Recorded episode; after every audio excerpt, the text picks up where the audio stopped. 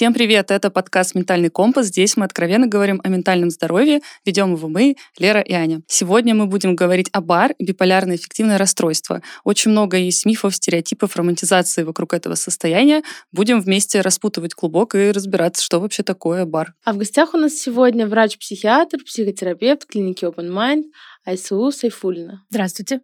Спасибо, что пришла. Думаю, можно начать с самого а, такого всем известного. Это миф про биполярное расстройство, что это переменчивое настроение, что это э, скачки, там, не знаю, даже в каких-то своих взглядах или позициях в течение дня. И очень многие думают, что вот биполярка это именно про это. Давайте угу. тогда все-таки обозначим, э, что же такое биполярное расстройство угу. и как оно проявляется. А, биполярное расстройство — это расстройство настроения, характеризующееся фазами. Да? Соответственно, мы разделяем три варианта фаз. Это маниакальные, депрессивные и смешанные. А, причем, если мы говорим даже про фазы, они тоже бывают, встречаются, а, так скажем, в разном соотношении, в разной длительности, по-разному по частоте. И вот так вот мы различаем разные варианты биполярного расстройства и, так скажем, уже адаптируем лечение, чтобы человек выходил более такое эотимное, то есть а, нормальное, такое более среднее показатель настроения. Опять-таки, вот нормальное сложно сказать, потому что, ну, у всех людей бывают периоды в жизни, да, mm-hmm. то есть там, не знаю, 13 э, зарплата, которую не обещали, пришла пришла, да, ну, конечно, настроение будет хорошее.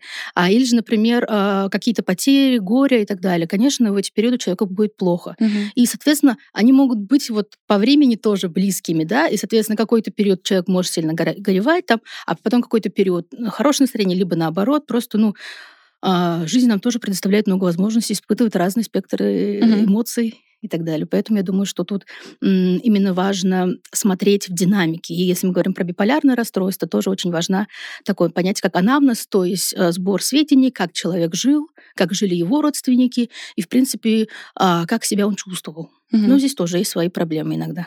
А ты сказала про разные фазы. Да. Давай тогда разберем их, что такое мания. Она же мания. Можно да. и так, и так, как мы выяснили. А, если мы говорим прям про манию, это все-таки а, состояние, характеризующее подъем настроения, а, приливом сил, энергии.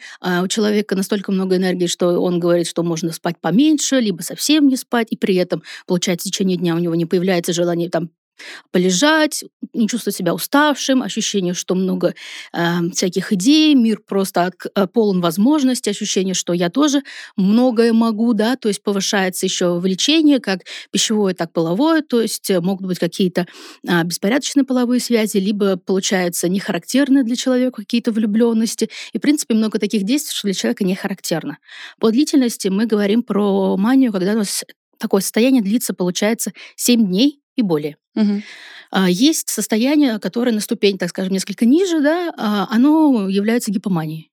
А, оно характеризуется тем, что в этот период человек а, не обязательно должен терять какую-то свою а, работоспособность, либо как-то ну, нарушается его деятельность да, сильно. То есть человек может также продолжать ходить на работу, да, то есть он может даже спать, но просто, возможно, чуть меньше, чем обычно, да, то есть на, там, на час, на два, на три.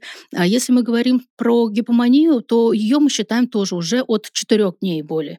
То есть у нее немножко критерии изменены. изменены mm-hmm. И э, период гипомании очень часто, конечно, ощущается пациентами как что-то нормальное либо приятное, и сложно оценить это состояние как ну, что-то то есть нездоровое. Казалось бы, но хотя ситуации бывают разные, если честно. Угу. А в чем тогда проблема, собственно, гипомании? Угу. Если все так э, радужно и прекрасно, но при этом ты все равно спишь, ага. у тебя а, даже наоборот улучшается социализация, работоспособность. То есть, казалось бы, просто ну вот съел волшебную таблетку. Угу. Что тут не так? А, тут не так может быть а, как раз-таки та история, которая связана м, с тем, что все-таки у людей в этот период а, несколько снижается критика, а, человек становится более рискованным, чем обычно, то есть это все равно отличается от ну, среднего, так скажем, поведения человека. Да? Возможно, там на приеме у врача это не сразу может быть заметно, потому что, ну, предположим, я человека вижу первый раз, да, то есть он всю свою жизнь жил, я с ним разговариваю, получается, только один час или полтора, то есть и то тут тоже можно заподозрить. Чаще всего это замечают люди очень близкие, да, а, что вот какое-то, так скажем, среднее поведение человека изменилось. А, и плюсом а, мы еще имеем в виду, что, как я уже говорила про риски, да, они возрастают. И человек, несмотря на то, что я говорю, что он может работать, но бывают ситуации, когда он может куда-то уехать, э, то есть, опять-таки, влюбленности тоже какие-то возможно. А истории с кредитами тоже здесь как раз-таки бывает характерны иногда, то есть это те вещи, которые имеют последствия социальные, да, угу. после того, как фаза закончится. А еще есть момент, конечно, связанный непосредственно с биологией, с тем, что если мы имеем какие-то эпизоды, то они в дальнейшем а, усугубляют течение, и, соответственно, после них у нас будет чаще депрессии, угу. чаще другие эпизоды. И, в принципе, а, такая, так скажем, а, история с колебанием настроения, она усиляется, и а, это, конечно, требует лечения. А вот смотри, а, в мании и в гипомании ты сказала, что критика к себе снижается. То есть и в гипомании тоже может быть вот эта история с тем, что ты куда-то уехал, набрал кредитов, открыл бизнес, или это только в мании происходит? А на самом деле э, тут сложно, потому что бывает по-разному. Надо все-таки учитывать, что а, это состояние биологическое накладывается на особенности человека, да, а, и помимо получается, гипоманию у человека может, или биполярную расстройство, у человека может быть, например, и расстройство личности, либо СДВГ. И, в принципе, эти состояния, например, ПРЛ и СДВГ характеризуются тем, что человек более импульсивен. Угу. И если плюс это какая-то гипомания, конечно, вероятность таких событий возрастает еще сильнее. Хотя, казалось бы, по а, таким вот а, параметрам это не достигает именно, ну, мании, да, это больше гипомания.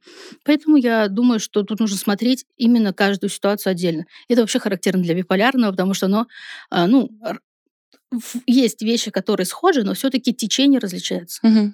А по каким признакам можно понять, что наступила мания? В принципе, мы вначале обсудили, что, угу. при, что характерно для маниакального эпизода.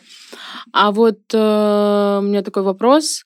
Можно ли э, самому вот это определить, заметить, угу. э, если ты уже в эпизоде? Именно мании. А, да, люди замечают, конечно. А, ну, опять-таки, накладывается еще на особенности человека, да, то есть его социальный круг, его некоторая, скажем, психообразованность, образованность и так далее. Соответственно, есть люди, которые неприятно это состояние, они чувствуют некоторую, ну, так скажем, некоторую нездоровость, что это не... Раздражительность. Да, это тоже один из симптомов как раз-таки. А, ну, вообще с раздражительностью сложно, потому что оно является некоторым таким состоянием, которое может быть как при депрессии проявляться, так и плюс, угу. в плюсовых состояниях. А, но все-таки, да, это тот симптом, который неприятен. Люди как раз то, что приходят, говорят, ну, я люблю своих э, близких, но почему-то в последнее время меня все сильно раздражает. Mm-hmm. То, то есть такие кейсы, они, ну, часто, и человек приходит, потому что, ну, это не соотносится с его ценностями, это не соотносится с тем, как он, ну, смотрит на этих людей, и ему как-то странно, что он испытывает такие чувства, и это, ну, дискомфорт конкретный. Или же, например, то же самое происходит там э, где-то на работе, что с коллегами может, да, поругаться, что тоже в дальнейшем имеет некоторые последствия, как я уже говорила. А есть э, такая история с тем, что люди с биполяркой чаще приходят на прием, э, обращаются к психиатру, когда угу. они в депрессивном состоянии? Да, конечно. Я, по крайней мере, когда готовилась, очень много людей, посмотрела интервью угу. людей с биполяркой, и они говорят о том, что ну, мне вообще гипомания нравится. Угу. То есть мне нравится это состояние. Вот депрессию я бы хотела убрать, поэтому я вот к врачу пошел, когда у меня была затяжная депрессия. Угу. Тут я бы все-таки говорила о том, что да, чаще как будто бы так приходит, но на опыте мы имеем в виду, что если люди хорошо, там, предположим, а, следят за собой, да, то есть у них, например, хорошая психотерапия, они образовываются, то есть читают книги и так далее, они могут прийти в плюсе, да, то есть либо в гипомании, да, то есть такие ситуации на самом деле не так уж и мало, потому что я думаю, что психообразование работает, спасибо таким проектам, как ваш, вот. А что касается чаще, конечно, депрессии, и в этом есть проблема, потому что если человек приходит первые разы, она она же, ну, как депрессия выглядит, да, угу. то есть, и, соответственно, назначают антидепрессанты, и потом вот эта та, та история, когда мы говорим, что биполярное расстройство может быть выставлено через 6-10 лет после того, как человек, ну, как бы были манифест, то есть, ну, первые симптомы, угу. первые какие-то эпизоды. И это, конечно, печально, но э, думаю, что тут тоже есть моменты, которые стоит обратить внимание, например, когда мы говорим про депрессию, а, что может нам, скажем, помочь заподозрить здесь не просто там рекуррентную депрессию, либо какую-то депрессию в связи с там, трудностями в жизни, которые mm-hmm. возникли у человека. Это, во-первых, а, наследственность, то есть а, биполярное расстройство у родителей, либо у родственников, а затем мы, когда общаемся, собираем анамнез, так скажем, да, мы расспрашиваем, как человек себя чувствовал в подростковом периоде, потому что все-таки половина а, состояний, они стартуют уже в подростковом периоде, mm-hmm. и а, ну, узнаем, как себя человек вел, какие у него бывали переживания. Сам эпизод может характеризоваться такими симптомами, как раздражительность, какая-то ажитация, а, возможно, еще симптомы, связанные, например, с... Ну, то есть человек приходит, говорит, что мне плохо, угу. у меня депрессия, но мы видим, что человек, соответственно, а, очень беспокоен, вот именно двигается много, получается, а, активен, очень много говорит, громко, четко. То есть, ну, это всегда мы как бы смотрим все вместе. Угу. И помимо всего этого, конечно же, тревога, суицидальные мысли и идиомоторная заторможенность, это, так скажем, а, когда человек очень замедлен тоже. Угу. То есть э, можно задуматься о депрессии. Казалось бы, мы говорим, когда он слишком активный, да. когда он слишком заторможен. То есть это, опять-таки, мы говорим о том, что исследования проходят, они берут разные варианты, отмечают, что, что отличается угу. как-то, и это дальше исследуется. И вот это те данные, которые мы имеем. И тут я думаю, что, опять-таки, история врача и его диагностических способностей, того, как мы, соответственно, определяем куда мы соотносим и смотрим на все вместе. Угу. Если все-таки есть э, ну, данные за биполярным, мы должны это отметить. Но если у нас нет точных данных, что это было гипомания или еще что-то, то есть тоже выбирать в сторону биполярного, когда его нету, имеет свои последствия в том числе, к сожалению, потому что мы отрезаем большое количество лекарств, которые мы можем приним, ну, применять, если мы говорим про простую депрессию. Угу. А вот э, ты упомянула про то, как э, человек чувствовал себя в подростковом периоде, угу. вот э, в таком возрасте. И у меня возник вопрос, а когда вообще э, дебютирует э, бар? Угу. И как вот какие особенности биполярного расстройства у детей подростков? Тут тоже такой момент, что, как я говорила, половина все-таки начинается тогда, в подростковом периоде, вот как раз-таки плюс 10 а, лет и ближе к 30 mm-hmm. годам люди получают диагнозы, как правило, да. А что, с чего начинается, наверное, скажу, с возраста, да. Исследования говорят э, про то, что с 11 лет мы можем об этом как-то начать говорить. Mm-hmm. Некоторые говорят, что раньше тоже возможно, но этих исследований очень мало. Средний возраст мы берем а, про средний возраст это где-то 15-17 лет. А, и, соответственно, в этом периоде это может а, характеризоваться каким-то нарушением поведения. Особенностью этого возраста является, в принципе, то, что и взрослым-то иногда сложно понять, что угу. они чувствуют, да, то есть а, там э, особенно какие-то близкие вещи, например, раздражение, злость, досада там или еще что-то, или неудовлетворенность, это какие-то вещи, которые сложно иногда отличить просто так. А ребенку, подростку тем более, да, соответственно, это может не звучать в жалобах, это, то есть, соответственно, может быть интерпретировано по-другому. Всегда нужно взвешивать, что конкретно мы в данный момент имеем в виду. Да? И плюсом у детей э, и подростков э, все-таки есть некоторые состояния, особенно вот у детей, которые м, нужно тоже отмечать. Например, э, может быть какое-то обязационное расстройство личности. То есть может быть состояние, например, связанное с СДВГ, может быть, какие-то другие состояния, как раздражительность, или же а, какие-то, наоборот, вот эти задатки расстройства личности, которые mm-hmm. потом будут э, более активны, выраженными, например, пограничным расстройством личности и так далее. А, поэтому общаемся еще и с родителями на самом деле. А, и потому что сами дети могут не знать, и вот то, что я видела на опыте, родители могут не рассказывать детям, да, про то, что кто-то с родственников болел там и так далее, а потом уже, например, выясняется, что так и было. То есть сам ребенок об этом не знал, только mm-hmm. родители уже сообщили. А, ну, это к вопросу о том, насколько на самом деле при биполярном расстройстве а, важно окружение, mm-hmm. семья, потому что они действительно выполняют много функций в этой истории. Угу. А на что родителям тогда обратить внимание? Если угу. вот у тебя подросток в контексте именно бар, очень же, ну, как подростки, это и так не самые простые люди в отношениях, угу. у них очень сложный гормональный период, эмоциональный. На что родителям обратить внимание в поведении ребенка своего? Родителям, наверное, стоит обратить внимание на то, что э, а, ребенок может быть э, разным по активности, да, то есть если действительно ребенок э, в какие-то периоды становится более заинтересованным там в обучении, в каких-то там кружках, да, mm-hmm. то есть какой-то период он как будто бы э, больше гуляет, более активный, или даже вот раздражительный в том числе, да, то есть больше ругается с кем-то. А в какие-то периоды он становится, там, скажем, более таким апатичным, хочет больше задерживаться в комнате, а, там а, отказывается от еды, ничего не предлагает, говорит, что ничего не интересно, не угу. хочу, а, там отказывается от кружков, любимых своих дел и так далее. То есть, ну, какие-то такие моменты нужно обратить внимание. А, если вдруг там ребенку не было характерно, да, подростку а, такое поведение, как, например, а, там нарушение поведения, то, что да, относится, там, не знаю, гулять по гаражам каким-нибудь, получается, распитие алкогольных напитков и так далее, когда это резко меняется, это в большом объеме начинается, это тоже, конечно, вопросы, которые стоит уточнить. Mm-hmm. Тут тоже нужно понимать, что за счет того, что человек все-таки в этот момент он страдает, за этих эмоций, чувств. Ему плохо, и он ищет некоторые, так скажем, ну, возможности, как это разрешить. Угу. А то, что у нас культура на поверхности стоит, да, это все-таки есть какие-то истории с алкоголем, с э, ПАВ, и ребенок тоже может выбрать этот путь как вариант э, облегчения состояния. Угу. Ну, и как взрослые тоже, к сожалению, с биполярным расстройством бывает выбирают. Поэтому стоит м, поговорить, стараться достучаться, и либо найти человека, кто с ребенком может поговорить. Иногда бывает это не папа, мама, а дядя, брат, mm-hmm. возможно, какой-нибудь учитель, либо кто-то там кружок, кто ведет из э, педагогов и так далее. Mm-hmm. А почему вообще возникает бар?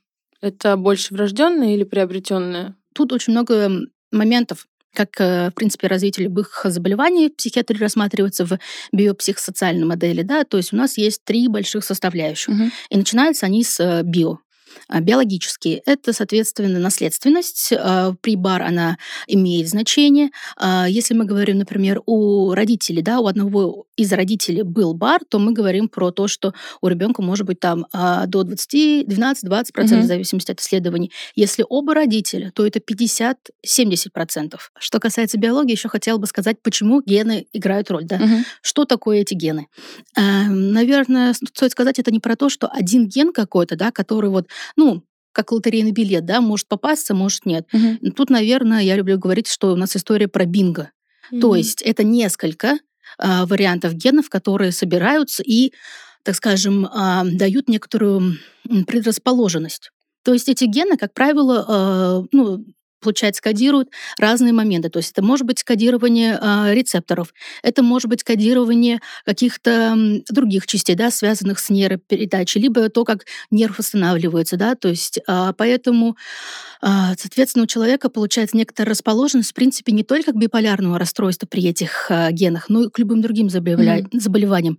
Но опять-таки любым тоже нужно с осторожностью, потому что есть часть заболеваний, которых чаще пересекаются гены, есть которых получается меньше, да, то есть, ну, но смысл в том, что это у нас неоднородная история, и поэтому, например, а, может быть такое, что, предположим, у бабушки там, да, или дедушки, да, была шизофрения, у кого-то депрессия, а вот, например, в третьем поколении это проявилось э, биполярным расстройством, mm. да, в принципе, вполне себе реальная история.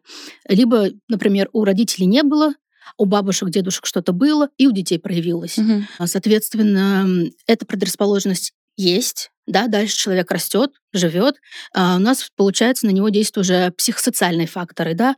А психологические факторы, они тоже бывают разные, зависят от а, среды, зависит от особенностей человека. Помимо этого, тут же у нас получается некоторая образованность, как я уже говорила, да, то есть образованность еще в чем заключается, такая психообразование, оно в некотором а, снижении а, факторов риска, да, угу. то есть а, мы говорим про сон, про работу, про какие-то нагрузки, про стрессы и так далее, и так далее. А, соответственно, человек, который ну, всегда правильно питался, хорошо спал, соответственно, со стрессами старался справляться, да, и так, ну, то есть как-то подходил к ним э, с точки зрения там а, КПТ подхода, либо еще чего-то, mm-hmm. да, то есть, так скажем, прорабатывал их. Не то, чтобы он такой сел, такой, я все справлюсь и так далее, там медитация, тут скорее именно вот э, такая, а, как я когда говорю, такой очень приземленный подход mm-hmm. иногда в решении этих проблем. Помимо этого, социальные факторы — это очень глобальная история, например, связанная с экономикой. Э, эта история связана с тем, что человек где живет, в том числе, да, то есть с разной страны. В том числе, может быть, история связана с тем, какого человека пола, угу. потому что разные требования да, могут быть от э, среды, и плюсом биологическим фактором это может быть, и так далее. И вот когда все эти факторы как-то складываются таким образом, что у человека может проявиться заболевание. И, соответственно, как я уже говорила, в половине случаев это у нас подростковый период. Угу. И э, также есть э, более старая такая история, что вот раньше говорили, что до 30-35 лет примерно это, это заболевание проявляется, угу. да, но все таки мы говорим, что есть и позднее начало, да, либо позднее проявление, там, 45, 50. Редко тогда мы можем говорить, что вот именно начиналось в детстве, либо все таки можем такое говорить, то есть все зависит от ситуации и насколько мы можем оценить то, что было лет 20-30 назад. Угу. Тоже это немножко трудности в этом mm-hmm. месте. Ну, то есть получается, что нельзя прям однозначно ответить на вопрос, вот первостепенная биология или социум, это что-то такое взаимосвязанное, э, что-то типа 50 на 50, наверное, так? А, я бы говорила, что у нас очень много здесь биологии играет, потому что без биологии все таки а, именно биполярное расстройство сложно было бы интерпретировать состояние как биполярное только если только вот социум, либо какие-то там, не знаю, стрессы. Потому что, как правило, в таких ситуациях мы говорим несколько про другие заболевания, да, то есть у нас тоже есть заболевания, которые а, характеризуются тем, что м, реакции на стресс, так называемые, mm-hmm. то есть там в том числе ПТСР или еще что-то, там тоже есть свои исследования, что если какие-то предикторы, что вот именно у этих людей оно развилось, развилось, а не у других.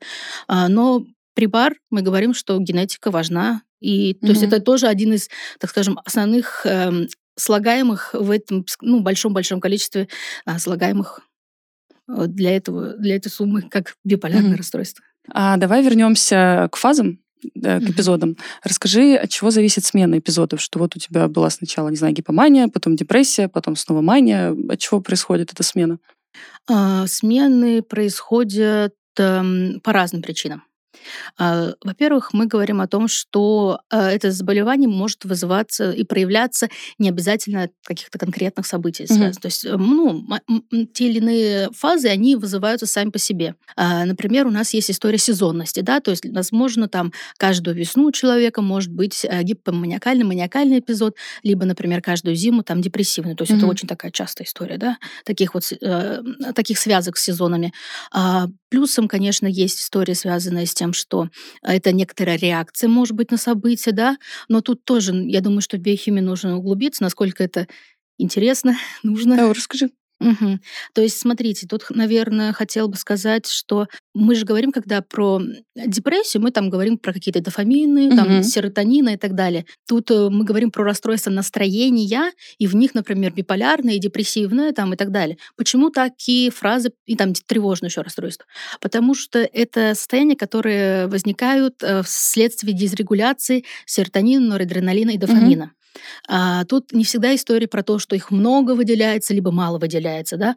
А, вот если мы говорим про а, особенно биполярное расстройство, да, а, это речь идет о том, что у них происходит некоторые нарушения функционирования.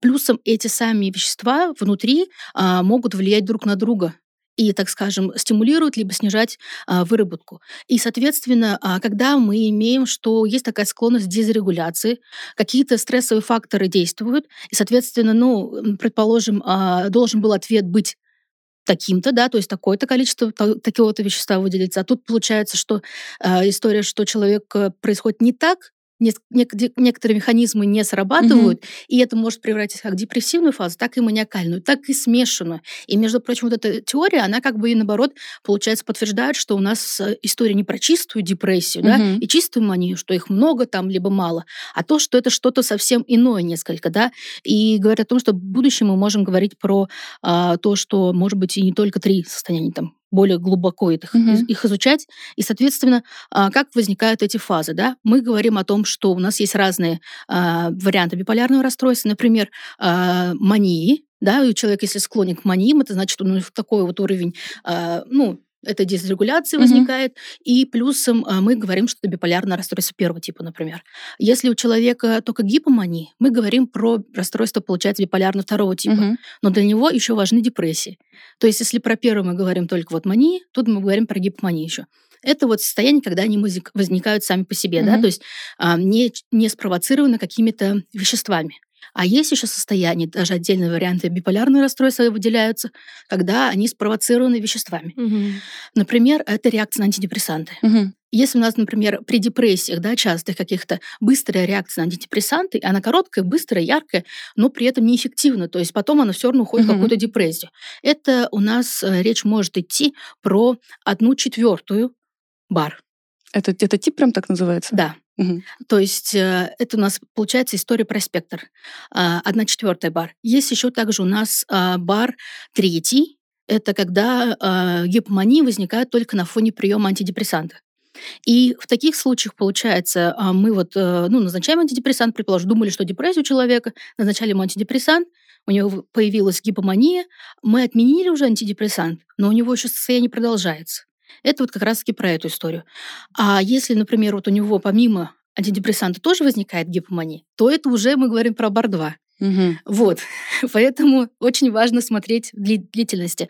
Помимо таких веществ, еще у нас есть э, алкоголь и и э, это уже бар 3, 1, 2. Там, получается, эпизоды, вызванные приемом тех или иных э, психоактивных веществ. То есть это может быть как некоторый способ регуляции своего состояния, так и, в принципе, причины, почему то или иное состояние возникает. Угу. И, к слову, о том, что если у нас э, это нестабильность, вот это вот остается, мы ее как-то провоцируем, э, там, нарушениями сна, какими-то веществами, то она дальше усугубляется течение. И, соответственно, как я уже говорила до этого, да, вот это вот получается некоторая нестабильность трех нейромедиаторов, мы приводим к некоторой стабильности с помощью специальных препаратов. Угу. Вот. И поэтому, почему возникает та или иная фаза, возвращаясь к основному вопросу, много причин, для разных фаз, для разных состояний. Mm-hmm. Вот, оно очень большое, а, очень такое интересное, на самом деле, биполярное расстройство. И вот я волновалась, сколько мы можем а, за один-полтора часа вот как-то mm-hmm. все это рассказать. Mm-hmm. Если говорить опять же про фазы mm-hmm. э, и про типы э, бар, э, то вот, например, возьмем бар один, то есть у нас могут быть и мании, и гипомании. Угу. А, а почему вот э, условно, в этот раз случилась гипомания, а в другой раз мания. И это, это как? Это какая-то случайность? А, тоже нужно смотреть по ситуации, да, угу. то есть, э, как я уже говорила, вот антидепрессанты могут провоцировать, да, какие-то смены фаз. И в том числе, например, если человеку, так скажем, не был диагностирован биполярный, был назначен антидепрессант, а у него, например, биполярный первого типа, то тут может быть не только гипомания, тут может и смешанная фаза произойти. Угу. Вот, э, соответственно, еще раз говорю про то, что это у нас сезонность, да, какой-то истории, а, плюсом а, провоцирование какие-то стрессы выраженные, именно сильные, да, которые тоже могут давать такую реакцию, но а, про них говорят несколько реже, наверное, да, чаще говорится про то, что быть всегда готовым, то есть э, проходить э, некоторую, так скажем, ЗОЖ определенно при биполярном расстройстве, то есть, ну, определенные профилактические mm-hmm. меры, и плюсом очень много вариантов психотерапии, там тоже зависимость от цели психотерапии. А еще вот просто, чтобы уточнить, биполярный спектр — это как раз вот эти вот, вот это вот множество типов. Да. Да? Ну, если говорим про спектр, может быть, я думаю, что надо сказать пару слов, что это такое, угу. потому угу. что м- пока этой информации, наверное, не так много, а, спектр предполагает, что расстройств биполярных все-таки много. Угу. И когда мы говорим про этот спектр, мы какие-то, так скажем, несколько ограничиваем да, по течению. А, но при этом, когда мы говорим с вами про биполярное расстройство, да, которое закодировано, например, а, в МКБ, в ДСМ, там вот сейчас в МКБ-11 еще только появляется бар-1 и бар-2. Угу. И когда мы говорим про распространенный бар, как правило, тоже про эти говорят. Угу. А почему нам нужно знать про другие варианты? А, потому что это про лечение и про тактику. А, соответственно, это про то, что мы в этих ситуациях, например, а, стараемся держаться подальше от антидепрессантов. Опять-таки, стараемся держаться подальше. Это такая история в кавычках, потому что нужно понимать ну, про то, что происходит с человеком. Бывают ситуации, когда они могут быть назначены при определенных условиях mm-hmm. и так далее. Вот. Это скорее про монотерапию, когда только один антидепрессант. Вот. И, соответственно, как я уже говорила, это некоторый, скажем, спектр, их много вариантов, и э, выделяется, получается, первый, второй, третий, четвертый, пятый, шестой, плюсом э, Первый, второй, третий, одна так. вторая есть, то есть у нас уже девять, а, и плюсом есть еще одна вторая и одна четвертая, одиннадцать. Получается одиннадцать вариантов. А, как я уже говорила, вот э, мы задевали некоторые из них. Есть, например, одна вторая, это а, шизобиполярное расстройство, при том, что есть у нас шизоаффективное расстройство и есть шизофрения. Что-то другое. Еще что-то другое. Да, да. А, это тоже сложно, не все специалисты различают. А, тут нужно тоже говорить про некоторый длинник да, заболевания. Например, если мы говорим, что человек госпитализировался да, с каким-то психозом, да, предположим, там, а какие-то какой-то бред величия, то, что называется, да, то есть ощущение, что я вообще-то тут многое могу, это мой, там, не знаю, например, человека госпитализировали из а, магазина, потому что он считал, что это его магазин, он может все брать отсюда, и почему эти люди не разрешают мне, ну, типа, угу. это делать, то есть, ну, им нужно объяснить. Вот. И, соответственно, а, вот его госпитализируют, дают, например, ему нейролептики, хорошо, если это второе, второе поколение, желательно, да, а, соответственно, он приходит несколько в норму, там, предположим, через две недели, да, приема э, нейролептиков, потом где-то неделю еще, получается, э, смотрят, да, что у него там э, остаются какие-то остаточные явления такие про, там, с нарушением мышления, да, какие-то э, небольшие, может быть, изменения воли, мотивации, mm-hmm. но, предположим, такой выраженности эффекта уже нету, да, то есть, э, и потом, получается, вот две недели проходит получается, когда было более остро, потом две недели полегче, и он выписывает. Соответственно, для врачей, которые его ввели в этот период, они видели у него какой-то, так скажем, э, ну, продолжающийся дефект, который, который относится ближе к шизофрении, угу. и плюс мы видели какие-то а, фазы. То есть они могут в такой ситуации, ну, а, фазу как-то воспринять, да, и сказать, например, шизоаффективное расстройство, либо, соответственно, эм, говорить о том, что это шизофрения просто. Угу. И тут как раз-таки нужно посмотреть, а возможно через там еще плюс две недели у него уже не будет этих остаточных явлений, и, соответственно, будет совсем другой человек, да, то есть и по коммуникации будет ощущаться совсем по-другому, и, соответственно, более собранным будет, и мотивации с воли будет совсем другие, другая история. И, соответственно, мы бы говорили тогда, что это шизоаффективное расстройство. Угу. А шизобиполярное — это получается, когда у нас на фазу есть плюс психотические симптомы. Но тут тоже есть такой момент, что когда мы говорим про вот эти вот состояния, а, нужно помнить, что они не описаны, например, в МКБ. И в МКБ говорится, что, в принципе, при маниакальной и депрессивной фазе, фазе могут быть психотические симптомы. И поэтому мы как бы тут э, должны понимать, что есть разные варианты деления биполярного расстройства. Есть у нас получается, устоявшиеся критерии. Mm-hmm. Есть вещи, которые мы отличаем, но они еще у нас не настолько распространены и мало данных, чтобы мы, например, отдельно какие-то рекомендации по лечению этих состояний имели а, в тех же, например, там, международных рекомендациях и так далее. А, международных, как правило, тоже история связана с первым, вторым, либо там еще при таких-то таких-то условиях, mm-hmm. либо при таких-то таких-то сопутствующих заболеваниях. И вот если мы говорим про эти разные выделения, они в том числе, например, а, касаются таких состояний, когда а, есть понятие циклотемии. То mm-hmm. есть циклотемия вот в этом, между прочим, 11 не входит. Mm. Но а, там, да, там есть э, другой вариант, когда циклотемия плюс депрессия. И вот это у нас уже есть один из вариантов э, биполярного спектра, и э, тут мы тоже говорим о том, что, ну, скорее всего, нам нужно применять нормотимические препараты в лечении. Плюсом там есть э, такие, так скажем, тоже несколько э, неочевидные истории, например, э, гипертимный характер плюс депрессия. Это что такое? Гипертимный характер — это как некоторая акцентуация, да, то есть это как некоторая часть а, характера человека, который очень выражена. Угу. Который человек, в принципе, в жизни очень активный позитивный, такой прям э, душа компании, mm-hmm. как правило, да, то есть у него очень много идей, э, возможно, там, то есть подарки большие от души всегда. И вот, соответственно, такого человека, да, э, например, возникают, ну, на, на протяжении жизни периодически какие-то депрессивные эпизоды. Mm-hmm. И получается, когда человека мы лечим, э, он будет чувствовать, что он как бы в норме, что ему хорошо, когда ему вот он возвращается к этому состоянию только. И плюсом э, тут нужно тоже разговаривать с человеком, объяснять и применять, возможно, не чисто антидепрессанты, но а нормотимические препараты. Вот, потому что если у него несколько гипертимный характер, то есть эта история говорит о том, что, возможно, изначально у него какой-то несколько измененный уровень вот этих mm-hmm. вот нейромедиаторов у этого человека. И еще есть там вариант, например, с деменцией. Например, шестой вариант — это а, биполярное состояние на фоне деменции, которые тоже mm-hmm. бывает не учитываются, не досматриваются и так далее. Угу. Получается, вообще диагностировать биполярку очень сложно, и можно еще и перепутать с другими какими-то диагнозами, расстройствами. Да. А давай обсудим тогда, почему, например, БАР и ПРЛ часто путают, почему сложно так? Угу. Потому что всегда, знаете, есть такой момент, что если мы сильно думаем, это или это, то всегда нужно думать, а может и это, и это. Mm. Вот, то же самое бар ПРЛ, бар СДВГ. Эм, тут, опять-таки, потому что они похожи в том, что эти два состояния, вот именно если говорим про БАР и ПРЛ, а, они в, в своей, э, так скажем, объяснении, в, в термине, то есть в понятии, плюсом в течении — это колебание настроения.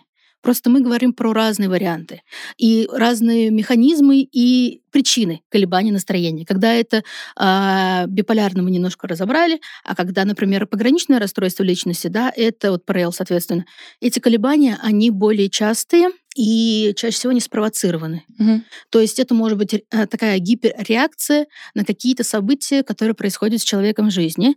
То есть это какая-то сильно раздражительность, либо ощущение, что, соответственно, э, покинутости, да, какой-то воз- ну, возникает, и человек на нее реагирует. Поэтому нужна диагностика, во-первых, а во-вторых, э, более такие старые исследования, помню, что они говорили, ученые, получается, авторы книг, которые пишут, а может быть, это вообще что-то из одной из серии, да, и вот это вот давайте вы, выделим как отдельный вариант бара, но все-таки пока в общей такой более м, принятой концепции такой не используется, а, но говорят о том, что бар мы должны отличать именно по длиннику заболевания, то есть смотреть, что происходило, что это фазы.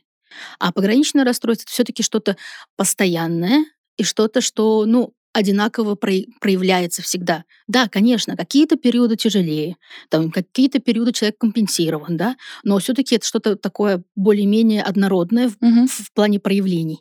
Вот очень нравится, когда а, мы рисуем графики. Бывает с пациентами рисуем графики. То есть вот жизнь у человека, соответственно, есть состояние, когда вот мы выше, например, вот, вот линию прочертили выше, это когда мы плюсы в- выбираем, ниже это когда у нас, соответственно, минусы. И а, объясняем, да, то есть до какого мы какие события отмечаем и так далее. И вот Мгм. так вот жизнь человека бывает разрисовываем, поэтому получается по этой прямой а, с этими синусоидами и примерно понимаю, какой возможно вариант а, биполярного расстройства, либо это пограничное расстройство мы имеем в виду. Либо все вместе такое тоже часто бывает, да? Да. Это, конечно, тяжелее, с одной стороны, а с другой стороны, больше причин обращаться к психотерапевту в такой ситуации, потому что пограничное расстройство личности — это все таки в первую очередь в плане терапии это именно психотерапия. Мгм. Я как человек с бары ПРЛ а, хотела бы дополнить, что мне кажется, тут очень важен контекст, Мгм. когда мы смотрим вот бар это или ПРЛ, потому что все-таки при ПРЛ для какого-то срыва, для какого-то вот э, ты, ну вот проблемного поведения, проявления какой-то импульсивности, все-таки зачастую, если не всегда, нужен социальный какой-то триггер. То есть там, Мгм. не знаю, парень мне не перезвонил, там вот я расстроилась и все, пошла крушить все вокруг.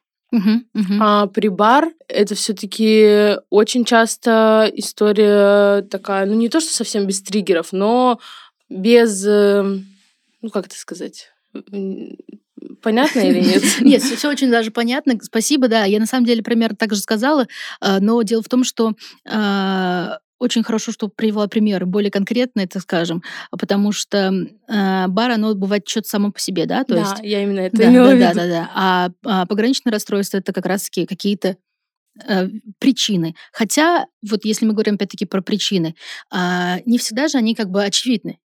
И не всегда человеку Мгм. ну, легко понять, что это так. Ну, то есть почему оно возникло. Если бы мы все это хорошо понимали, Да, конечно. возможно бы а, потребностей психолога, Мгм. психотерапевта психотерапевтах не было, а она есть. Вот. Поэтому а, нужно разбирать конкретные ситуации. Э, Я всегда говорю пациентам, вот сейчас мы будем дотошно вот эту историю разбирать, давайте. Набираемся сил. Вот. Даже, например, то же самое при ПРЛ, да, вот ситуация произошла, да, что, например, там, а, ну, предположим, что-то кидал, да, там, в, э, молодого человека, например, да, который, соответственно, как-то несколько непредсказуемо повел себя, и что вызвало а, определенные чувства, а, то мы разбираем, почему, когда я это поняла, то есть когда Мгм. это услышала, что произошло. Типа цепной анализ Мгм. диптишный. Все верно, да. Ну, к слову о том, что DBT при бар тоже очень Мгм. работает история. Но опять-таки, для чего? То есть тут тоже нужно уточнять, что мы хотим от той или иной психотерапии. Мгм. А я так понимаю, бары из ДВГ тоже часто путают. По крайней Мгм. мере, я когда где-то рассказываю про то, как я живу с СДВГ, что вот у меня есть периоды, когда я 20 проектов тащу на себе, я энергичная, у меня куча идей, потом логичным образом, конечно же, я устаю, и какое-то время я, ну, ну, не в депрессии, но в такой усталости нахожусь, и обязательно найдется кто-нибудь с бар, кто скажет мне, ну, это вообще не из ДВГ. Это у тебя точно биполярка, звучит как биполярка. И я так понимаю, что тоже часто путают это при диагностике. Да, да, да, особенно у детей, подростков, потому что если мы говорим взрослые, это получается невнимательность, да, Мгм. чаще всего какая-то импульсивность, да, то дети это может быть прям физически видно, что он более активный, то, что я рассказывала, да, какой-то период он много чего хочет, а потом вот, ну, ничего не хочет, до- дома в комнате закрывается, да, то есть нужно опять-таки уточнять. А, Получается, если мы говорим про СДВГ, это несколько другая история на, э, на уровне, получается, нейро- нейробиохимии, да, Мгм. то есть это несколько другой паттерн, а, хотя Вот история, связанная с СДВГ, она же еще, ну, в чем особенность ее? Что человек все-таки потребность во сне, она есть. Мгм. Да, он, конечно, может про это забыть. Да, он может это как-то отложить, но ему все равно, ну, он все равно устанет, ему все равно нужно будет спать. А, Даже если, соответственно, это будет несколько позже. А, Также получается, как я уже говорила, влечение, да, то есть э, с тем же аппетитом, с половым влечением, Мгм. да, то есть мы смотрим, есть ли какая-то разница. Если мы говорим про СДВГ, увлеченность чем-то, да, то есть какие-то основные вещи, там, например, половая конституция, она остается такой же, да, человек как-то, ну, не меняется, да. А когда говорим про а, гипоманию, там, а, мании, все-таки это изменения есть. Мгм. Вот эти чисто биологические, да, моменты. Если говорим про а, интересы, да, при СДВГ, вот если мы говорим про периоды, например, гиперфиксации, а, она же происходит на чем-то одном, да, как правило. Мгм. То есть что-то одно интересует, и все остальные события к этому Да. одному приводятся как-то. А если говорим про а, какую-то историю с плюсовым состоянием, там а, есть история с переключениями частыми. И то есть, э, что как будто бы характерно для СДВГ, но опять-таки переключения, они Мгм. более хаотичны. И когда человек даже разговаривает, от- ну, отмечается эта скачка идей. И плюсом длительность, да? Длительность и как это протекало раньше, какая была динамика, как человек себя вел там в более молодом возрасте и так далее. Мы немного уже затронули циклотемию, Мгм. э, поняли, что ее нет в спектре биполярном, так ведь? Мгм. А, но, тем не менее, это расстройство, которое чем-то похоже на бар, то есть, э, по сути, те же проявления просто мягче или как? Ну да, в чем-то можно сказать, что они, да, такие же, но мягче, то есть они не достигают такого уровня, чтобы мы говорили, что это вот депрессия или это точно вот гипомания какая-то. А, при этом эти колебания, они более частые, например, чем мы говорим про бар, да, то есть это там 4 и меньше, да, возможно, фаз, либо это там другая быстрая цикличность какая-то. А, и а, если говорить про циклотемию, тут сложный момент, потому что это слово встречается, опять-таки, да, в классификациях Мгм. у нас, но если мы говорим про лечение, тут вопрос, а лечить ли ее? Требует ли это Мгм. лечение, да? Соответственно, тут сюда о- сложно, мы смотрим на ситуацию. И вот, как я уже говорила, а если вдруг там а, помимо этих э, этой циклотемии есть какие-то периоды, когда депрессия уже, да, точно соответствует критериям депрессии, либо вдруг какая-то ситуация этого гипомании, то это уже не история с циклотемией. Мы говорим там либо при, про бар а, второго типа, либо циклотемия плюс депрессия. А, И а, что касается этой циклотемии, есть люди, которые, так скажем, несколько не принимают эту концепцию, а, но сложно в том плане, что у нас нет точно четких, так скажем, рекомендаций, как действовать, если мы ставим, например, диагноз циклотемия, Мгм. какие мы должны использовать лекарства, там, какие у нас там, предположим, варианты лечения и так далее, и так далее. То есть никаких гайдлайнов таких вот направленных на это у нас ну, не имеются. Мгм. А давай уточним один момент.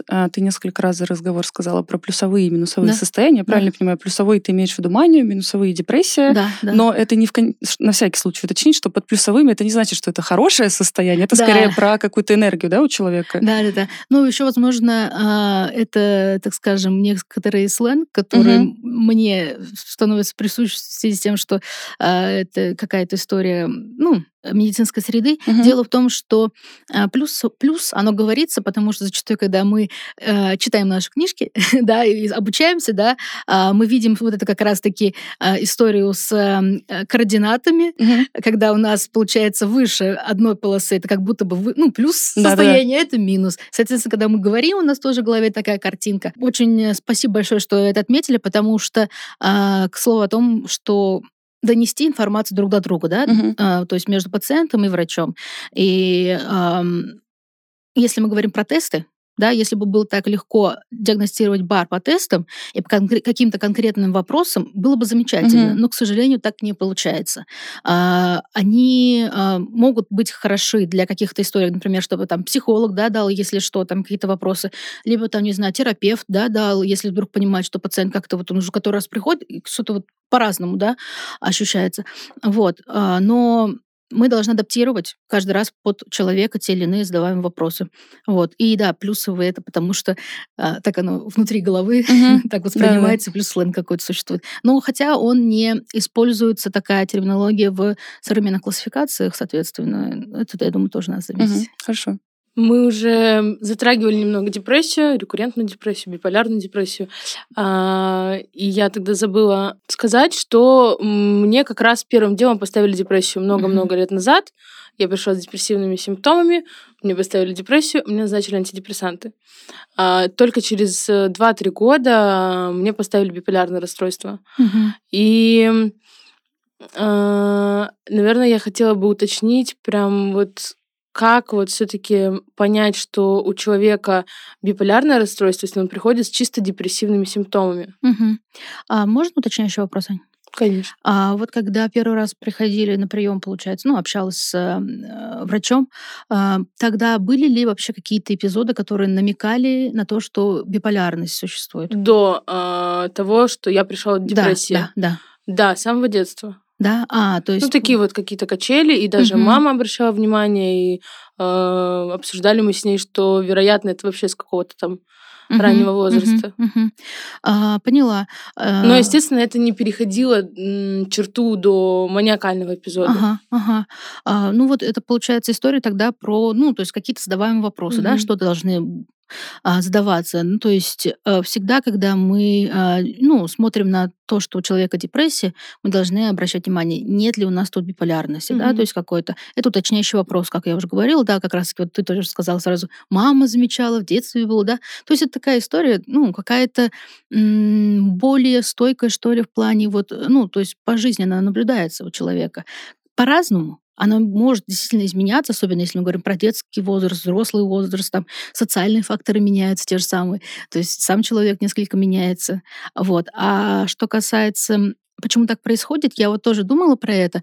Мне кажется, э, вот мы сейчас говорим сегодня с вами про биполярное расстройство, а если мы говорим вообще, да, когда кто обращается с чем, какая распространенность заболеваний, Мгм. и мы имеем, э, что очень много людей, например, с тревожными расстройствами, очень Мгм. лю- много людей с депрессиями, да, Мгм. а также, получается, есть люди, например, с ОКР, Мгм. с паническими атаками, с ПТСР, КПТСР. И все эти состояния, они лечатся антидепрессантами. Мгм. И, соответственно, когда человек приходит и жалуется на что-то, да, конечно, в первую очередь, а, ну, мы понимаем, что не в первую очередь, с большей вероятностью к нам пришел человек с тревожным расстройством, либо Мгм. депрессией. И поэтому, возможно, тут то есть, какие-то вопросы не уточнились.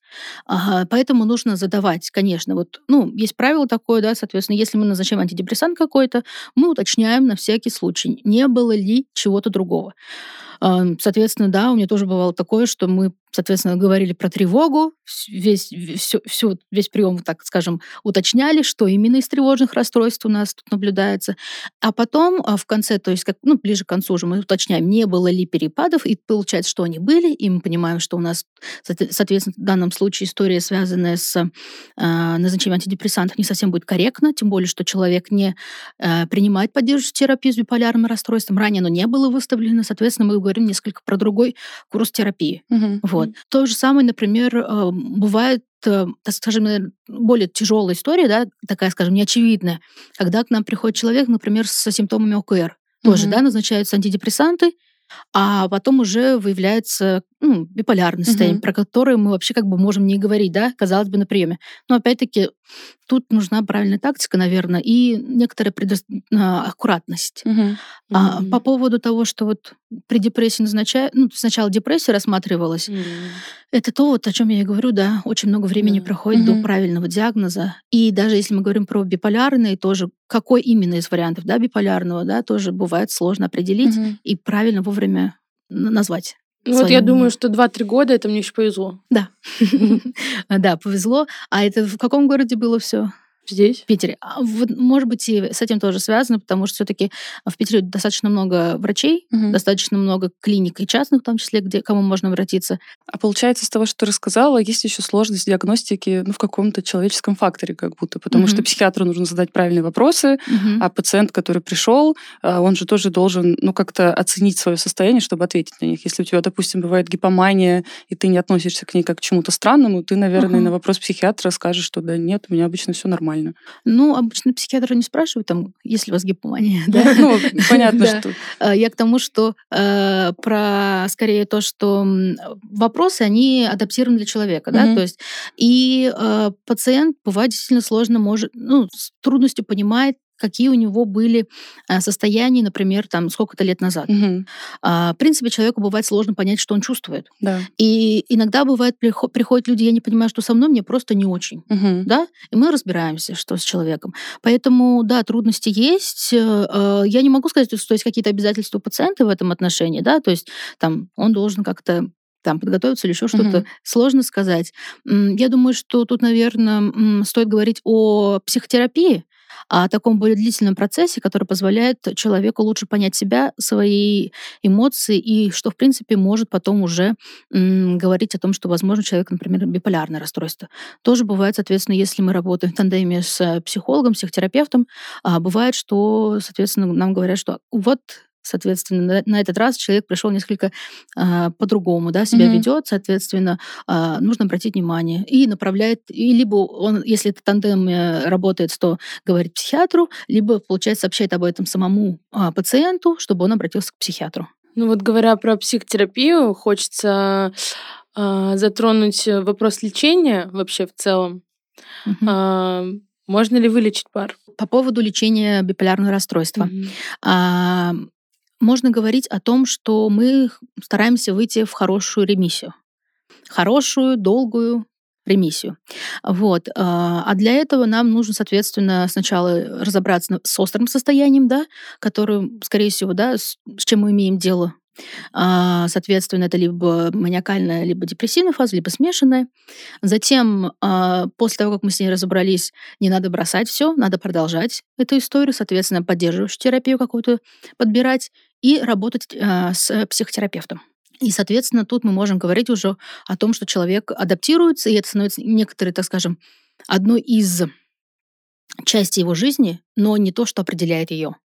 Вот, мне кажется, это очень важный момент. Мгм. И тут, наверное, можно было еще по психотерапию сказать. Да, Мне очень давай. хотелось бы, наверное, этот момент отметить, Мгм. что э, психотерапию все-таки мы имеем в виду именно про поддерживающую, да, когда у человека э, состояние вне фазы. То есть, и если мы говорим про какие-то поддерживающие моменты психотерапии во время фазы, а, в, про гипоманию, манию, исследования говорят, что это ну, не особо может работать, вот, и, ну, понятно почему, да. А есть некоторые, так скажем, попытки использовать это в депрессивный эпизод, да, какие-то психотерапевтические истории, да, то есть там а, общение с пациентом и так далее. Тут бывают хорошие результаты, потому что а, сама психотерапия, депрессивное состояние, она, конечно, лучше разработана, больше вариантов, там и методик, и, в принципе, какие-то результаты могут быть. Мгм. Как минимум, э, это может быть история поддерживающая, чтобы там снизить э, какие-то риски психотерапии в такой ситуации.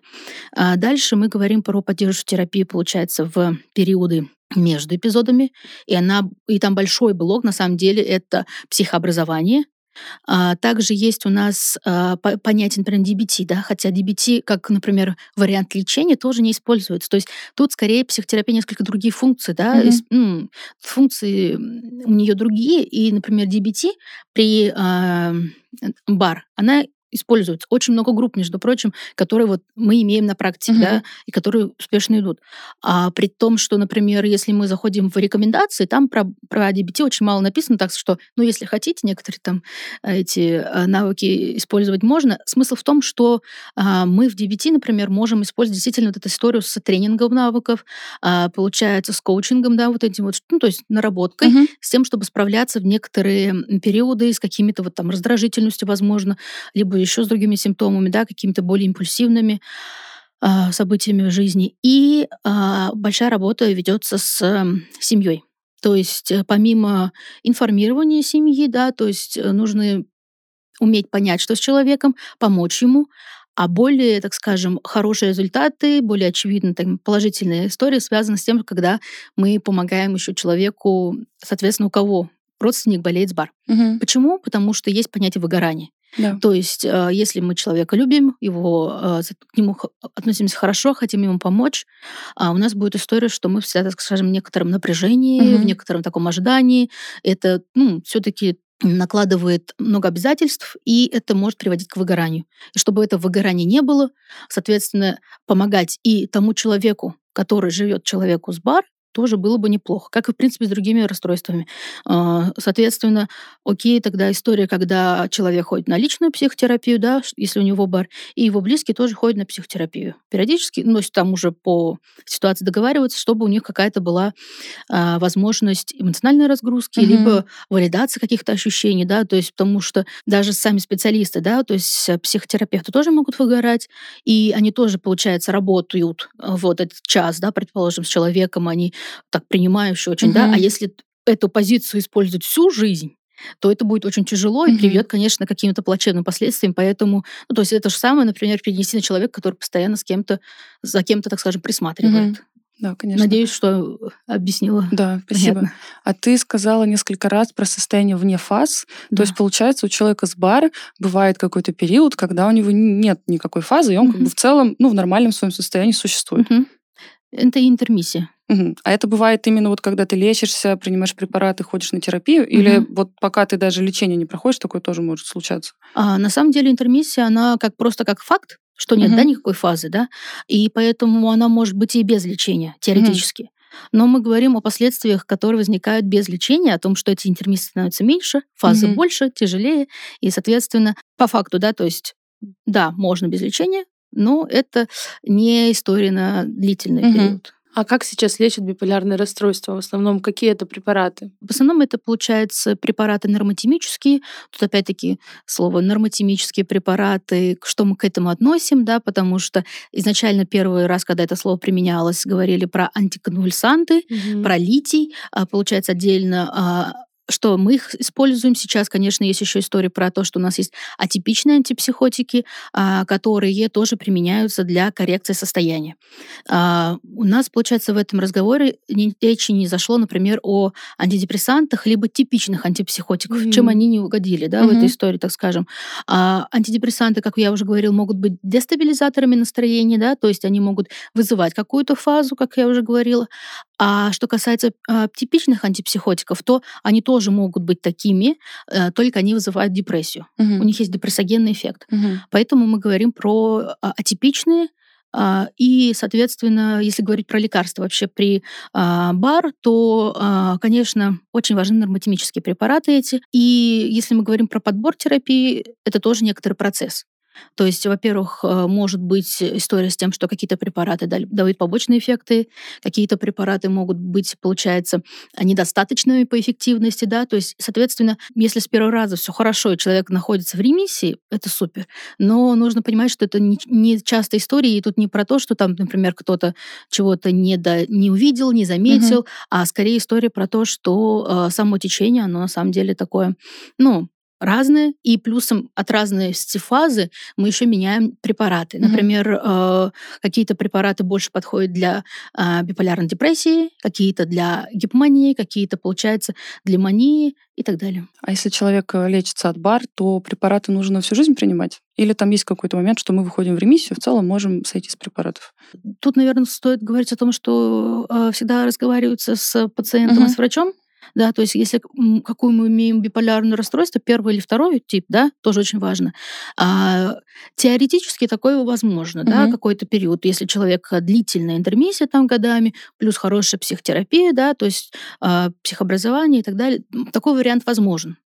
А, вот. А, но нужно смотреть по ситуации. То же самое, например, если мы говорим про беременность. Угу. Вот тоже период получается, в который, э, возможно, да, лучше было бы без лекарств, с одной стороны. Но mm-hmm. опять-таки а, мы э, взвешиваем пользу и риски, да, потому что если мы, например, отменяем все препараты, а у женщины развивается какая-то фаза, это может быть более губительно. Mm-hmm. Поэтому мы рассматриваем, что более подходящее для, для нее, что она до этого принимала, и, соответственно, подбираем ту или иную терапию. И да, с наблюдением, конечно, более частыми приемами угу. у врача и ну, вместе с гинекологом все это. Да, вот про психотерапию хотела еще добавить, угу. что э, я сама всегда считала, что она, ну, вот как-то опциональна. Угу. Что я пыталась ходить на психотерапию, э, но мне как-то вот ну, не заходило. Потом, когда все-таки пришлось после смешанного эпизода очень такого тяжелого я поняла, что я не справляюсь. И тут-то я поняла, как это оказывается круто, вообще повышает качество жизни при бар. Хотя со стороны может показаться, что ну зачем там психотерапия. И вот э, хотелось бы еще уточнить про методы. Мы уже затронули КПТ, ДБТ. Угу. А, вот есть ли еще какие-то методы именно при бар, э, имеющие смысл? Семейная, получается, психотерапия. Э, и то, что я вот говорил, какие еще методы. На самом деле, если так подумать, э, разные варианты могут быть уместны. Я вот и говорила, что а, с чем мы работаем, да? Если у нас, например, история связана с тем, что человеку лучше понимать свои эмоции, себя, да, возможно, какие-то периоды, например, будет э, человеку лучше использовать какие-то техники из акт, да, uh-huh. либо CFT, либо схемотерапии, uh-huh. э, особенно если мы говорим про там депрессию, да, получается. Э, тут я бы говорила о том, что у нас же есть понятие протоколов да, то есть некоторых э, правил, которым придерживается психотерапевт, да, ведя человека, некоторые упражнения, которые он использует, или же какую концептуализацию mm-hmm. мы а, ведем в этой истории. То есть рассматриваем.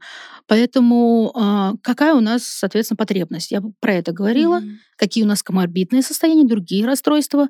И, соответственно, сам человек какой, что ему подходит. Ну, не исключено, что может быть такое, что человеку, например, а, больше подходит, э, ну, там, например, схемотерапия, а не mm-hmm. чистая КПТ, да. А есть люди, которым, наоборот, легче в чистом КПТ работать, а, а схема как-то он ну, не понимает, mm-hmm. как-то ну, не его. Поэтому я думаю, что стоит человеку пробовать разное, общаться, узнавать, опять-таки, хотя бы вот почитать, что бывает, угу. узнать, послушать, возможно, да, какие-то подкасты, а, соответственно, понять, что ближе, мне кажется, и уже выбирать. Угу. Но я не просто говорил про КПТ, наверное, и DBT тогда еще, да, а, потому что это те моменты, которых эм, мы имеем определенный свод правил. Даже если мы говорим про психообразование, он, оно тоже бывает разное. Вот тот же, например, Канмат, да, который, получается, э, выпускает рекомендации да, а, международные для людей с расстройствами настроения, при, при биполярном расстройстве, они там выделяют два варианта, то есть два, два имеющихся, так скажем, а, протокола, которые были исследованы. И это, получается, по сути дела, представляет собой ряд э, так скажем, последовательность информации, которую мы даем, как и так далее. И вот они как бы имеют хорошую базу. Угу. Но это не означает, что, например, другой вариант обязательно не работает, да. И, соответственно, я бы говорила о том, что э, а, еще исследования при КПТ, ну, связаны с КПТ угу. и заболеваниями, их очень много, оно сильно доказано. Вот. Биполярное, такое интересное, все хочется рассказать. Вот. А я побуду занудой немножко, вернусь э, к эпизодам и фазам, потому что хочется несколько моментов там уточнить. Mm-hmm. Вот уже Аня говорила про смешанный эпизод. Расскажи, пожалуйста, что это и почему он считается ну, так, таким опасным, это состояние? А, как я уже говорила, да, что там получается, ну, мы уже затрагивали, что там есть э, симптомы а, маниакального эпизода, да. либо гипоманиакального, плюс симптомы депрессии.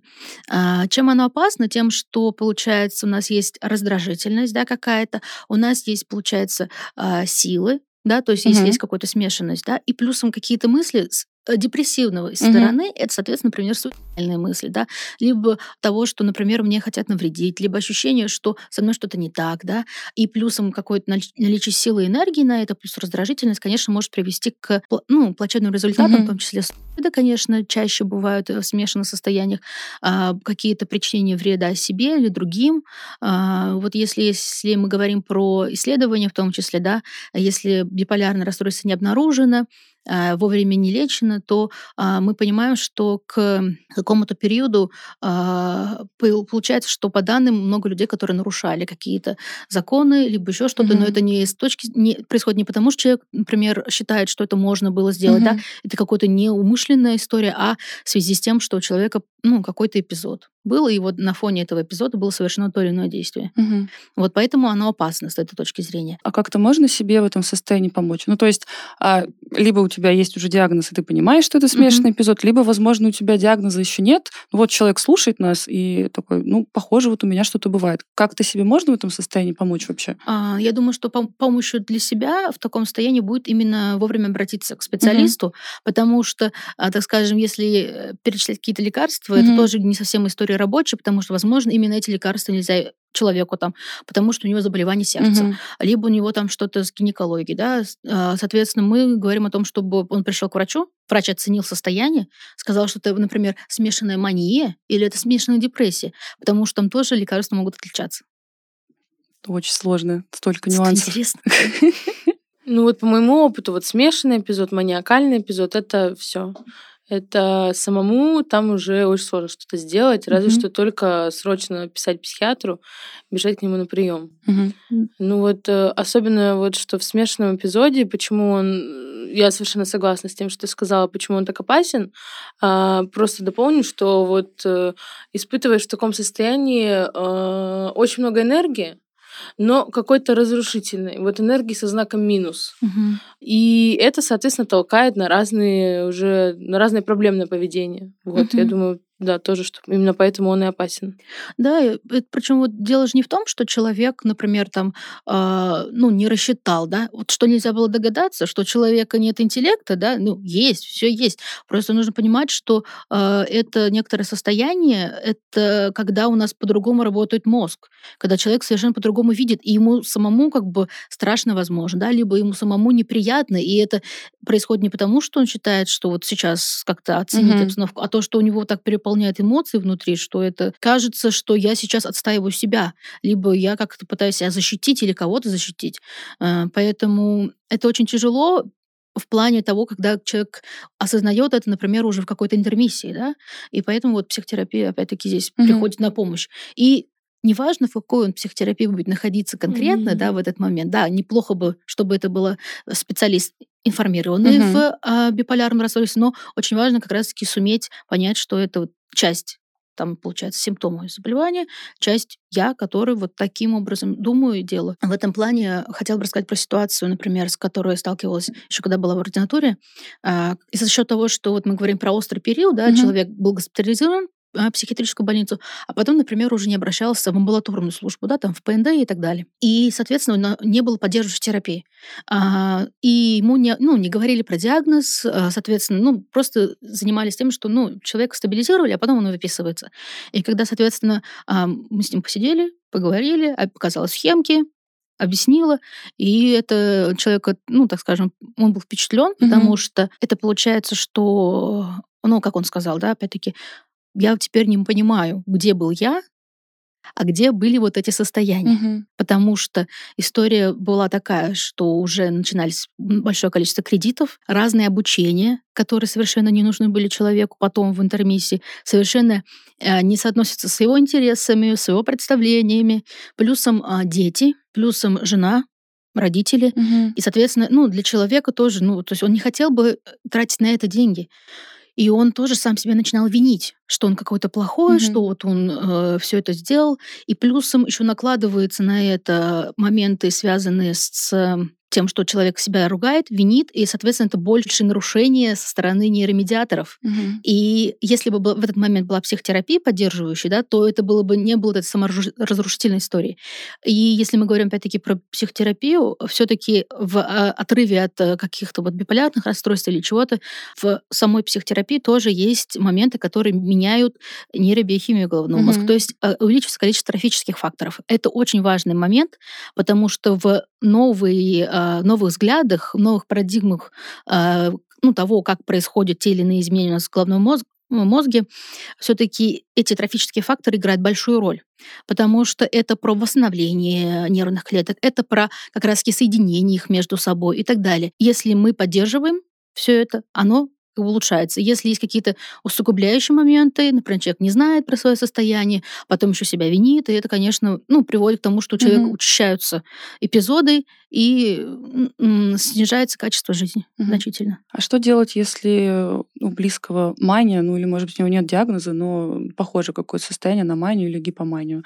Что делать? За руку его к врачу вести? Тут тоже, да, бывает так двоякая история. Если человек согласен, угу. да, конечно, это хороший вариант, да, э, отвести. Если человек не согласен, а, наверное, стоит как-то высказать о том, почему я боюсь, что происходит, да, чего я сам а, остерегаюсь, почему я хотел бы, чтобы это произошло. То есть, можно сказать, например, про себя, да, mm-hmm. пожалуйста, там, объяснить, почему человек хотел бы, чтобы его близкий обратился к психотерапевту. А что касается добровольности, конечно, все должно быть добровольно, mm-hmm. если мы говорим про амбулаторную помощь. А, и иметь в виду, что если вдруг она вовремя не оказана, то есть шансы, что человек может уйти какое-то выраженное, получается, состояние, психоз в том числе, когда уже будет госпитализирован недобровольно. Угу. Например, как вот история там, с, не знаю, с э, магазином, который я сказала. Угу. То есть это недобровольная госпитализация будет. Получается, что э, при бар можно попасть в больницу люди с биполярным аффективным расстройством действительно могут быть а, госпитализированы круглосуточно стационар. Угу. Но это далеко не все. То есть, как мы уже говорили, существует спектр, существуют разные варианты течения, и те, которые могут попасть как раз-таки в круглосуточный стационар, это а, люди, ну, либо добровольная история, либо недобровольная. Добровольно тоже вполне себе возможно. А, когда это у нас какая-то история связана с да, то есть а, высокой тенденции, да, либо уже человек начал планировать, либо уже, а, соответственно, в процессе, да, его кто-то ближайших заметил, да, конечно, нужна госпитализация. Тут еще бывают вопросы, связанные непосредственно с, например, там, если говорим про а, химическую, да, историю, то есть это, возможно, нужно какие-то вливания, инфузии, то есть эм, от ситуации. Угу. Также история может быть связана с психотическими симптомами, да, которые тоже могут привести к этому, но это далеко, э, ну, не все, и mm-hmm. это все-таки определенное только количество людей. И, э, как правило, важна амбулаторная помощь, своевременное обращение, и вполне себе можно избежать этого. Ну, тут тоже свои проблемы потом возникают, как я уже говорила, там э, человек не так долго находится, и врач, которого наблюдает, может увидеть не все стадии, Соответственно, а, может быть неправильный диагноз поставлен.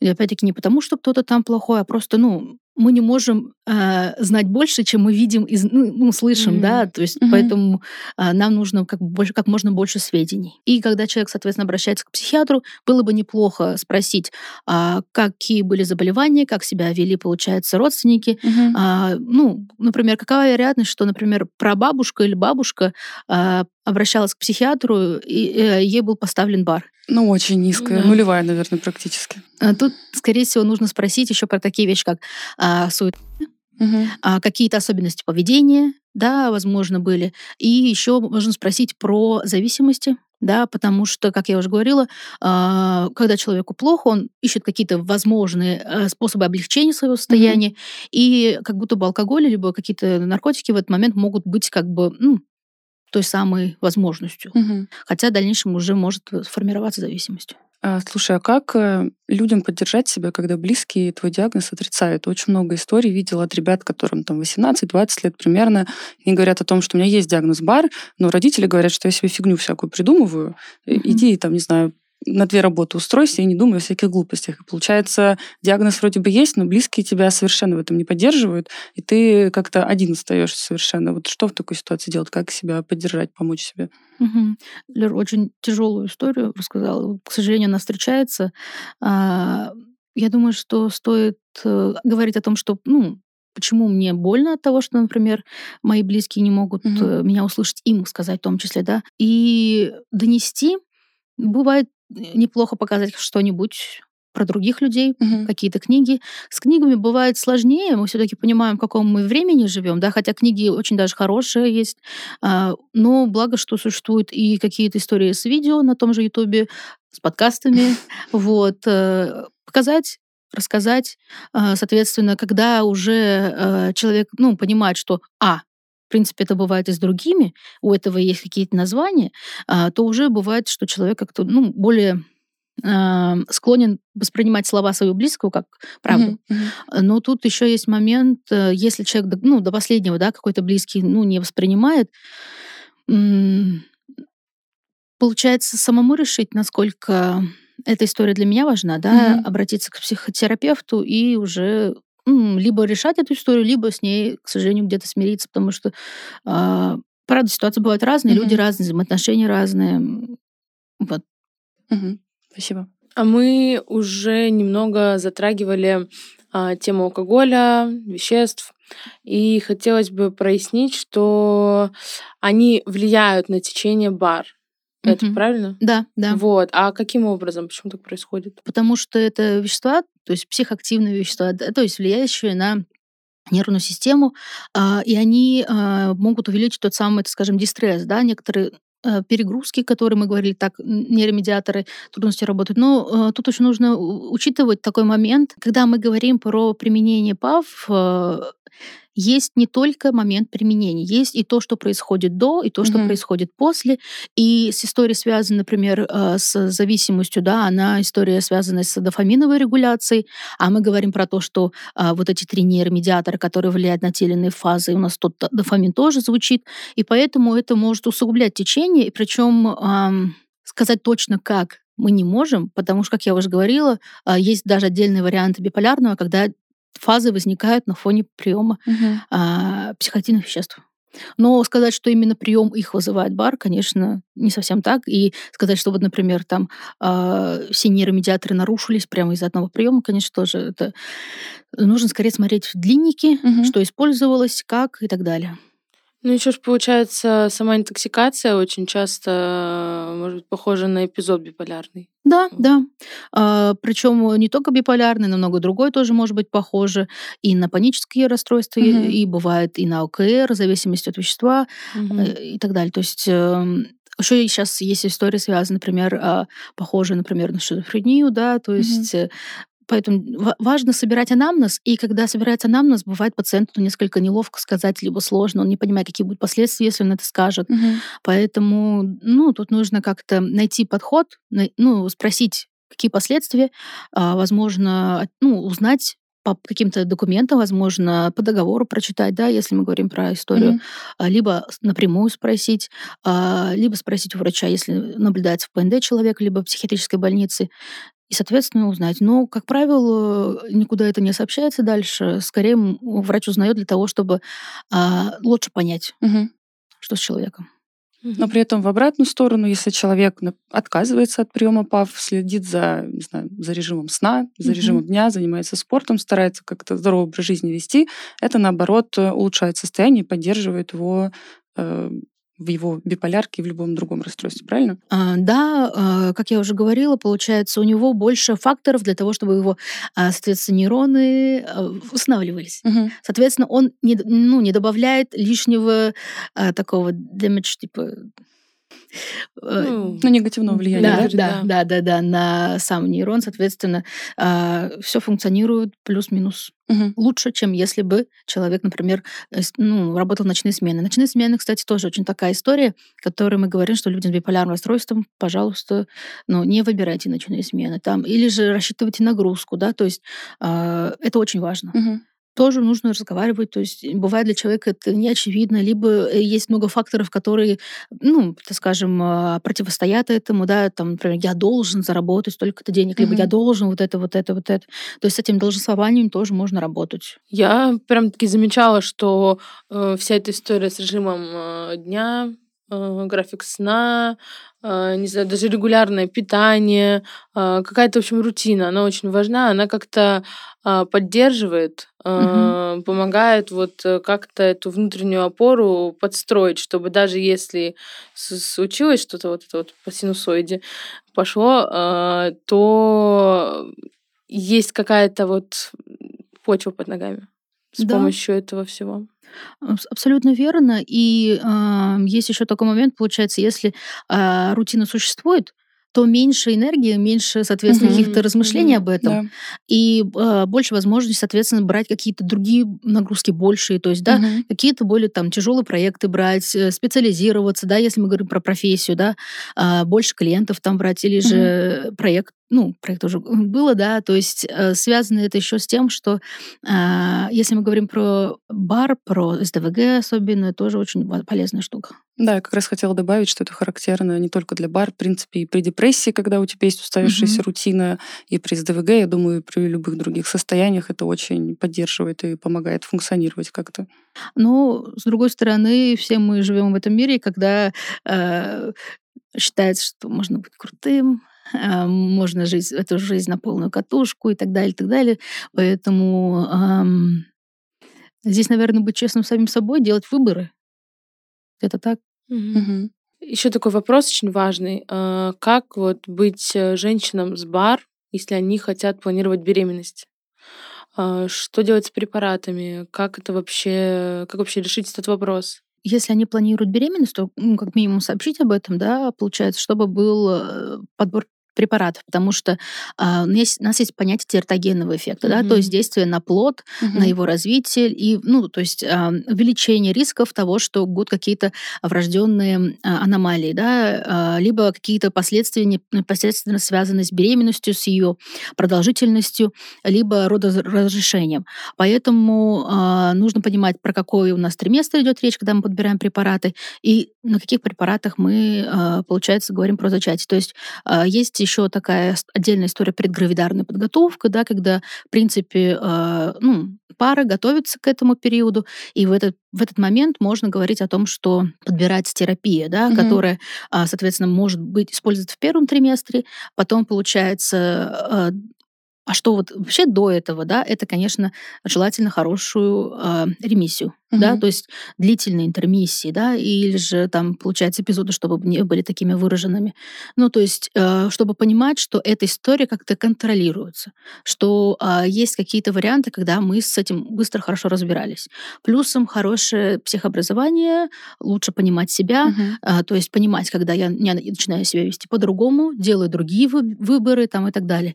Мы еще кстати, не затрагивали все это время, хотя есть очень хорошая штука, называется дневники настроения. Mm, да, давайте, да. давайте расскажем об этом. А, есть они, получается, разные варианты. А, есть электронные варианты, mm-hmm. которые чаще всего рекомендую. Получается, просто человек каждый день отмечает свое настроение. Да.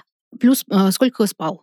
Есть, получается, более модифицированные истории, бывают бумажные варианты, психотерапевты тоже их меняют под человека, и это все очень хорошо позволяет человеку отследить год получается, каждый день в году был как-то вот назван. И мы можем выстраивать графики. Если мы говорим про приложение в телефоне, оно выстраивает графику. Угу. Можно вот видеть, что наступает это одна фаза, другая, в том числе смешанные, кстати, тоже можно заметить с помощью этих приложений. Да. Я веду такое приложение уже 800 дней. Ого, супер. Да, как раз-таки такое, где именно эмоции, э, там хоть каждые пять минут можно отмечать. А ты, я так понимаю, имела в виду емуц. Да, емуц, да. А, вот он мне что-то не зашел. Но, угу. тем не менее, тоже рабочая вещь, там и сон, и раздражительность, и угу. приподнятое настроение, и э, сниженное можно отмечать. В общем, это, это вещь, потому что это повышает, вот как бы это не было такое модное слово осознанность, но действительно это так, угу. потому что а, мы начинаем а, больше понимать, вот что я чувствую в этот данный момент, какая у меня эмоция, какое настроение вообще, вот э, в какой обстановке я нахожусь. И это просто вот за 800, блин, дней меня это научило, ну, как-то невольно задавать себе этот вопрос, а, и таким образом вот э, день за днем, день за днем действительно можно отследить какую-то фазу, изменения или что-то такое. И э, еще удобство таких вещей можно отправить фотографию специалисту, uh-huh. сказать, вот что-то такое происходит, надо записываться, не надо, да? Uh-huh. Либо, получается, э, э, таблицу ту же самую, да, отправить специалисту, mm-hmm. если это электронная история. Поэтому, да, это удобно, и почему бы не использовать все, все современные mm-hmm. средства для облегчения? Ну, это еще, наверное, удобно, чтобы наглядно мочь вспомнить вообще, что mm-hmm. с тобой было, потому что мы же ретроспективно да. часто, ну, как-то искаженно помним информацию. Mm-hmm. Могут спросить, что было месяц назад, ты говоришь, ну, вроде бы нормально, а mm-hmm. так смотришь в приложение, ну, вообще не очень нормально было, оказывается. А если мы говорим про четыре эпизода, либо меньше, да, да, да, то есть, ну, точно сказать, как я себя чувствовал в феврале там, или же, например, в апреле, ну, ну сложно. Сложно, конечно. правда. Бывает, что говорят хотя бы, ладно, там, по сезону, плюс-минус. Угу. Спасибо, что посмотрели это видео. А, подписывайтесь на наши соцсети. А, в телеграм-каналах мы много пишем про психпросвещение, а, про наш опыт жизни с различными расстройствами и стараемся делать этот мир немножечко лучше. Спасибо, что посмотрели это видео. Подписывайтесь на наш канал, оставляйте комментарии, мы все читаем и увидимся с вами в следующем видео. Всем пока!